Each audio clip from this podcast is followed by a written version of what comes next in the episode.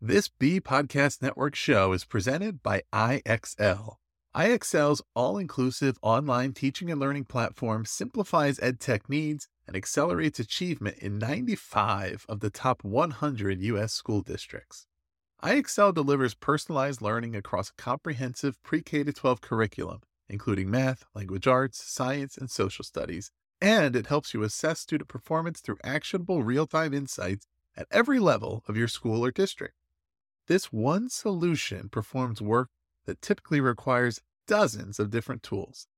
Want to find out why so many leading districts trust IXL? Visit ixl.com forward slash BE.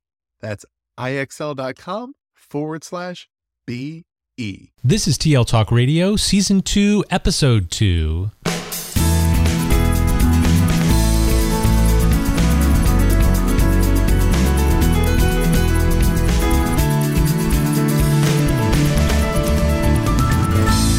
Welcome to TL Talk Radio, a regular podcast with Lynn Fuini-Hetten and Randy Ziegenfuss, where our goal is to engage you in learning, motivate you to share your work, and inspire you to lead for the change we need in schools for the digital age. I'm Randy Ziegenfuss. And I'm Lynn Fuini-Hetten. Hello, Randy. Good evening, Lynn. How are you doing today? I am doing well. What a what a long day we had. And we're capping it off with a, an exciting episode. So tell us, what do we plan to talk about tonight? So, tonight in this episode, we're going to talk about debriefing. And um, the idea for this came from, and actually from a Twitter chat. Uh, this past Sunday night, I was checking my Twitter stream for a few minutes and I stumbled upon hashtag NBT chat. And I didn't really know what NBT chat was, but I saw that the, one of their questions related to debriefing, and I was intrigued um, because we often say to one another, let's debrief. And we think of debriefing as a way to talk about an event and talk about what worked, what didn't work, what went well, and where we want to grow and improve. And so I looked up the NBT chat and found out that it's no box thinking chat and uh, was interested in staying in the conversation for some time. Looking forward to what they put on the table next week. Um, they chat on a Sunday night. So, tonight we want to share in this podcast a few tips for using debriefing to improve your practice. So, I think this is a really interesting topic that you're putting on the table here because I think it's one of the things that that defines our relationship and how we work so well together, and the fact that we can have these uh, inquiring conversations about our practice, about each what each of us does uh, individually and as uh, a team. And I think this it's all based in inquiry and asking questions and thinking deeply about our practice. And uh, I would I would tend to say that I think that uh, as leaders in general, we could probably ask more questions and uh, participate in this idea of debriefing.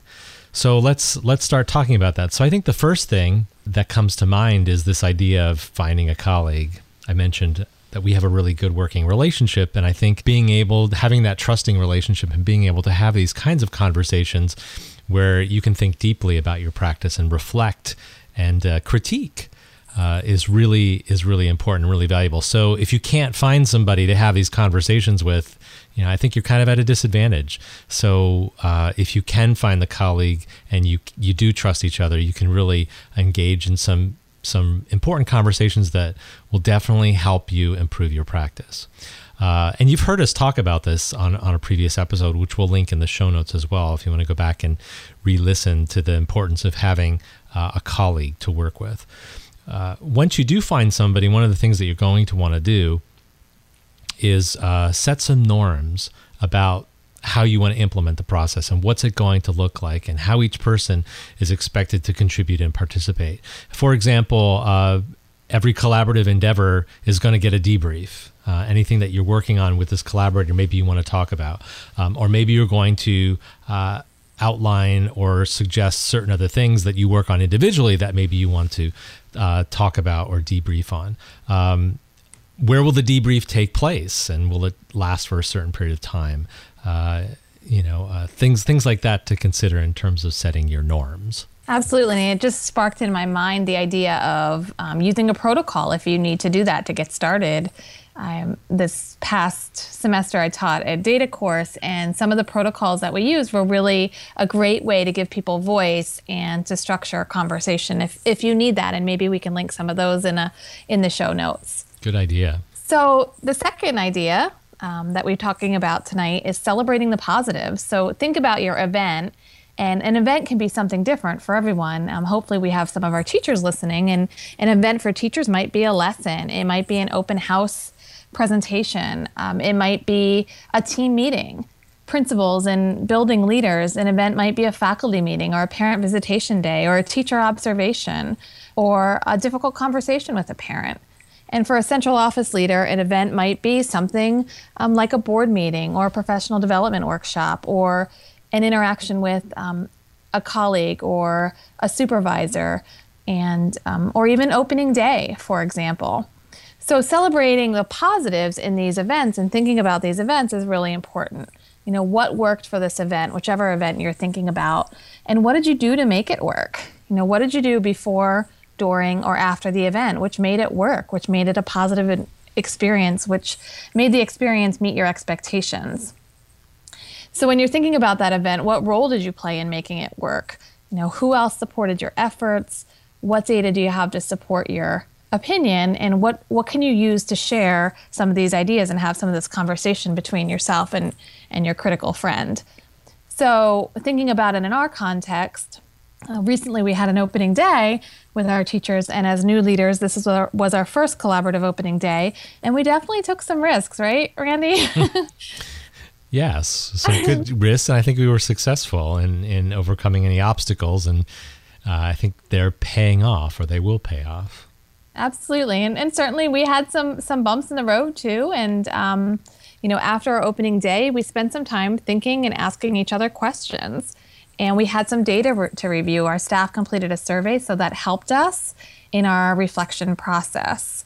Um, so celebrating the positives and recognizing the work that was done to get to that point is yeah. really important. And I think the fact that you brought up that sort of external data, if in your conversations you can pull in some of that external data. Lynn just gave the example of how we provided a survey uh, to our staff, and we can use that data, that external data, to have some of these reflective conversations. What were the positive things?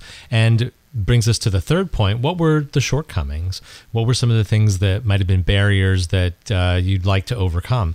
Uh, you know, one of the risks that we took was to acknowledge staff uh, who had given 20 or 30 years of service, and there were probably 40 or 45 of them. And we had planned that they would all sort of, this, this would be orchestrated and choreographed a certain way, but during the process it didn't work. So that was a shortcoming. and uh, I thought what was really nice about the way that we handled it is we were pretty transparent about this isn't working. So let's go to plan B, whatever that is, and let's see if that works. And people, I think, respect that and, and appreciate that. Makes us look human, which we are, and uh, also shows how one handles those those bumps in the road and how one responds to those things when they come up.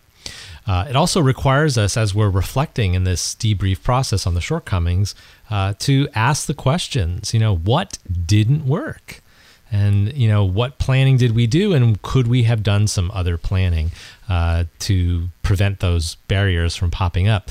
You know, why didn't the event or the activity go as we planned? Was there something that was sort of on the periphery that came in that we didn't we didn't see or didn't foresee. What actions did we take uh, which impacted other events? And it's just really important when you have these conversations, you want to grow from them. So you have to approach the conversations with your critical friend with an open mind. And the idea that after the conversation, you have learned something new, uh, whether it's what Lynn mentioned is something that worked, uh, that you might replicate again, or something that was a shortcoming that you might uh, learn from and change in the future. Uh, and to get to the bottom of this, you have to have deep conversations and you have to ask challenging questions. And you may not always like or feel comfortable with the answers to those questions, but it's important that you dig down and you sort of try to answer those as best as possible and as, as honestly as possible because that's truly when you're going to learn and when you're going to grow. And that brings us back to having that trust in a relationship to be able to ask those questions and have that safe conversation. Um, and the importance of a critical friend. So, in the last section, we are thinking about determining what's next. You know, we always wrap up or start our conversation with what are your takeaways? You know, what, what did you think was the most important about that? So, after you process that honest conversation, what does it all mean? You know, what's important in your role and what's next? Maybe in a team meeting, it didn't feel like everyone was engaged. So, what could be done differently? Who needs to do it? Um, in the case of that meeting, do norms need to be set? Do stakeholders need a say in the topics in the meeting? Do you need to have an honest conversation and ask others to have, and if they have that same perspective? So we always think about what's next, what we can do to improve our practice, and we brainstorm some potential solutions. And asking these questions demonstrates a real commitment to the inquiry process. And I think this whole topic that you that you've brought up here tonight, uh, I make the connection to something I've thought about for a while, and I think that as leaders in particular, as educational leaders, uh, we don't have these these deep enough conversations. Uh, and I'm not sure why. I'm not sure if it's people don't have the protocol uh, to follow the process like like we've described here, or whether it's you know too much thinking, or whether it's uh, I don't have a colleague that I can trust that I can have these conversations with. Uh, but I think that these ideas here that we're putting on the table tonight really can help foster that idea of taking conversations deeper, and this is a good way to start. Find that critical friend uh, follow some of these uh, ideas that we put on the table here and uh, see what you can come up with. So each episode, we leave you with a question or two to think about with the idea of provoking some deep conversation, hopefully, deep conversation. So, this week's questions What other tips do you have to improve the process of debriefing? If you've done this, uh, before with a critical friend, are there some things that uh, you could contribute to this conversation that we haven't mentioned? And second, how do you practice the process of inquiry as a leader? What are your challenges? And what do you see as the benefits of uh, taking an inquiry stance as a leader and debriefing uh, the various things that you do in your practice?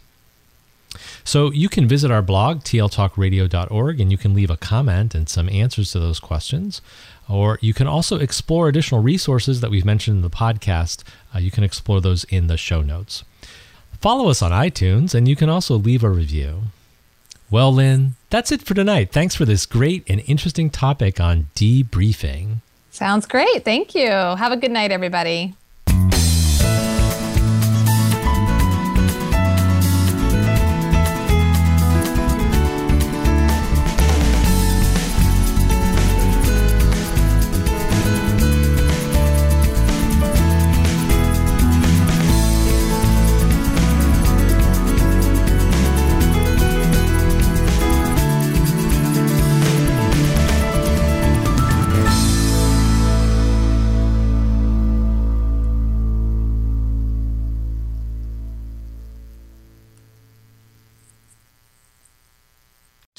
Want to simplify your school's technology, save teachers time, and improve students' performance on state assessments? You can do it all, but don't waste another minute. Head straight to ixl.com forward slash BE to learn how IXL's research proven teaching and learning platform can help you achieve all of these goals. That's ixl.com forward slash BE.